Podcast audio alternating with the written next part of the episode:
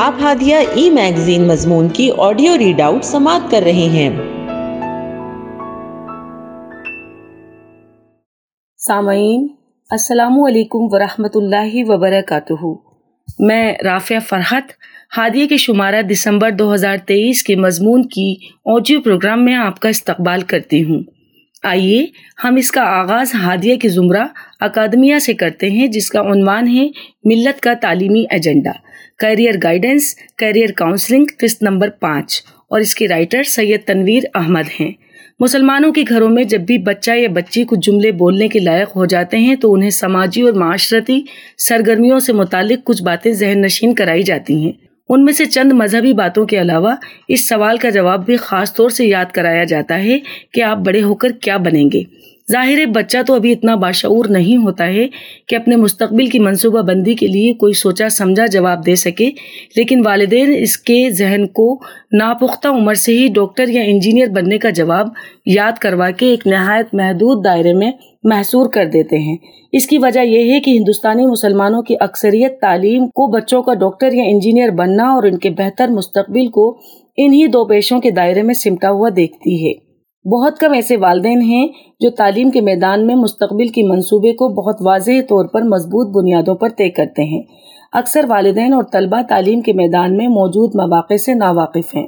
نہ تو والدین بچے کی ذہنی صلاحیتوں کا مطالعہ کرتے ہیں اور نہ ہی بچہ اپنا تجزیہ کرتا ہے کہ وہ تعلیم کے کس میدان میں بہتر کارکردگی کا مظاہرہ کر سکتا ہے۔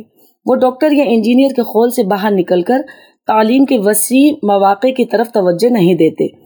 جبکہ وہ نہیں جانتے ہیں کہ اللہ تعالیٰ نے ان کے بچے کے اندر کس علم کے حصول کی صلاحیت و ودیت کی ہے اور معاشی حصول کے لیے کس ذریعے کو ان کا مقدر بنایا ہے۔ وہ ڈاکٹری یا انجینئرنگ میں ہی بچے کا مستقبل تلاش کر رہے ہوتے ہیں۔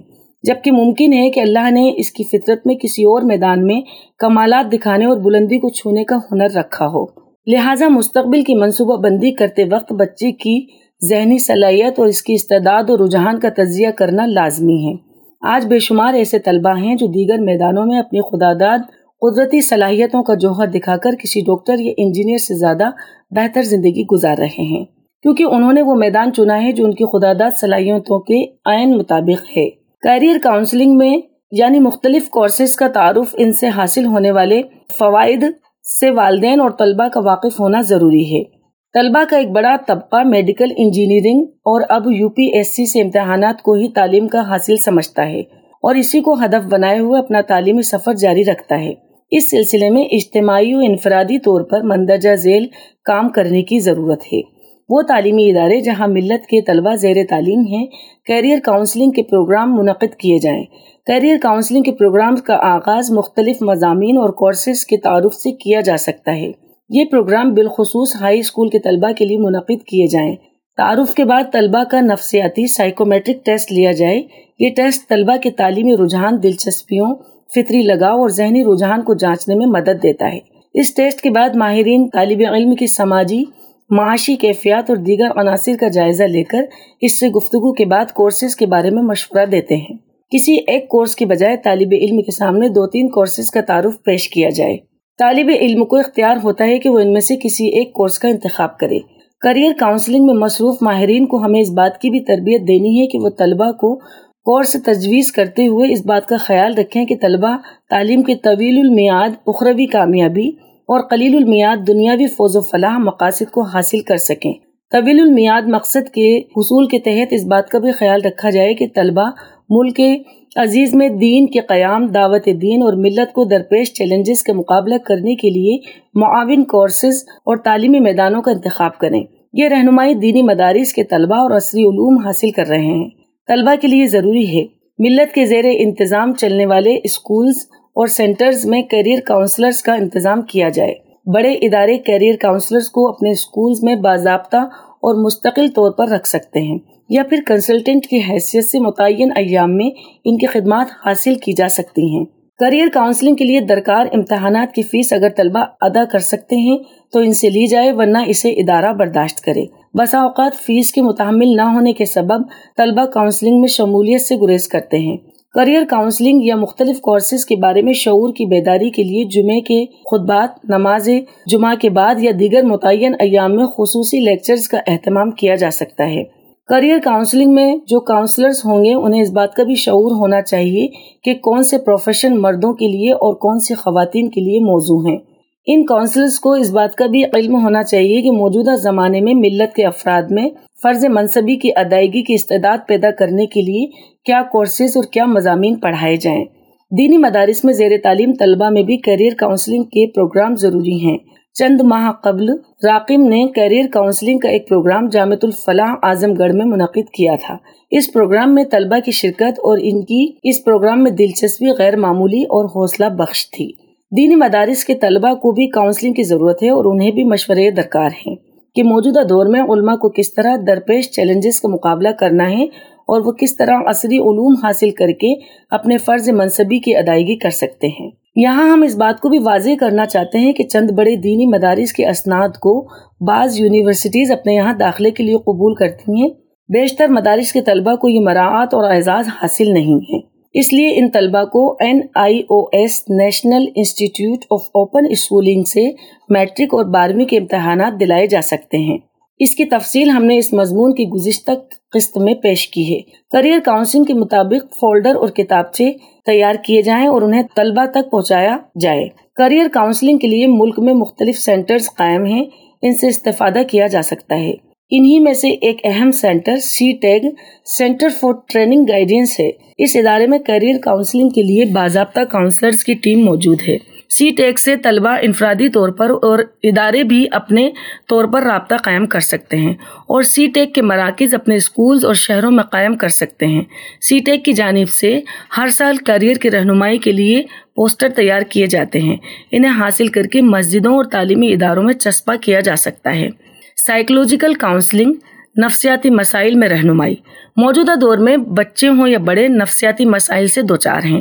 ان مسائل کی متعدد اسباب ہیں، جیسے بدلتا ہوا معاشرتی نظام، سہولت پسند طرز زندگی اور موبائل فون کا بڑھتا استعمال۔ اس عادت نے دور جدید کے بچوں کی زندگی کو روبوٹ کے مانند کر دیا ہے۔ ایک مخصوص نظام الاوقات کے تحت وہ اپنی زندگی گزار رہے ہیں۔ اسکول کے بعد گھر کی چار دیواری میں محصور ہو کر موبائل فون کے سہارے دل بہلانا اور وقت گزاری کرنا ان کا مشغلہ بن چکا ہے۔ گھر پر ان کے زیادہ تر اوقات موبائل کے فون کے ساتھ ہی گزرتے ہیں۔ جبکہ ماہرین بارہا آگاہ کرتے رہے ہیں کہ موبائل فون کا زیادہ استعمال بچوں میں درج ذیل نفسیاتی کمزوریوں کو جنم دے رہا ہے۔ بچے اپنے آپ کو دوسروں سے الگ کر کے تنہائی پسند بن رہے ہیں۔ وہ تنہائی میں آزادی کے ساتھ ڈیجیٹل ورلڈ میں من پسند سیر کرتے ہیں۔ ڈیجیٹل ورلڈ میں بے لگام گردش کی وجہ سے کم عمری میں ہی بچے جنسی الجھنوں اور متشدد خیالات کا شکار ہو جاتے ہیں۔ طلبہ میں بہت زیادہ خود پسندی اور انفرادی سرور کی حوث بڑھ رہی ہے۔ رشتے ناطے اور سلا رحمی جیسے اوصاف اب حقیقی دنیا کے محض بول بن کر رہ گئے ہیں، جنہیں ڈیجیٹل ورلڈ میں رہنے والا نوجوان رجت پسندی قرار دیتا ہے۔ طلبہ کے نفسیاتی مسائل میں ایک اہم مسئلہ ان میں بڑھتا ہوا ذہنی تناؤ ہے۔ یہ تناؤ ہم جماعت طلبہ اور والدین کی طرف سے ان کے کیریئر کے حوالے سے ہوتا ہے۔ آج طلبہ کی بڑی تعداد والدین کی پسندیدہ کورسز کے دباؤ کا شکار رہتی ہے۔ دباؤ سے پیدا ہونے والا یہ تناؤ طلبہ کو خودکشی تک لے جا رہا ہے۔ ہر سال بورڈ اور مسابقتی امتحانات کے بعد خاندان اپنے لال و گوہر کھو دیتے ہیں۔ یہ ایک سنگین مسئلہ ہے جسے حکومت نے بھی محسوس کرتے ہوئے اپنے بڑے اسکولوں پر یہ لازم کر دیا ہے کہ ان کے یہاں ایک سائیکولوجیکل کاؤنسلر بھی ہوں۔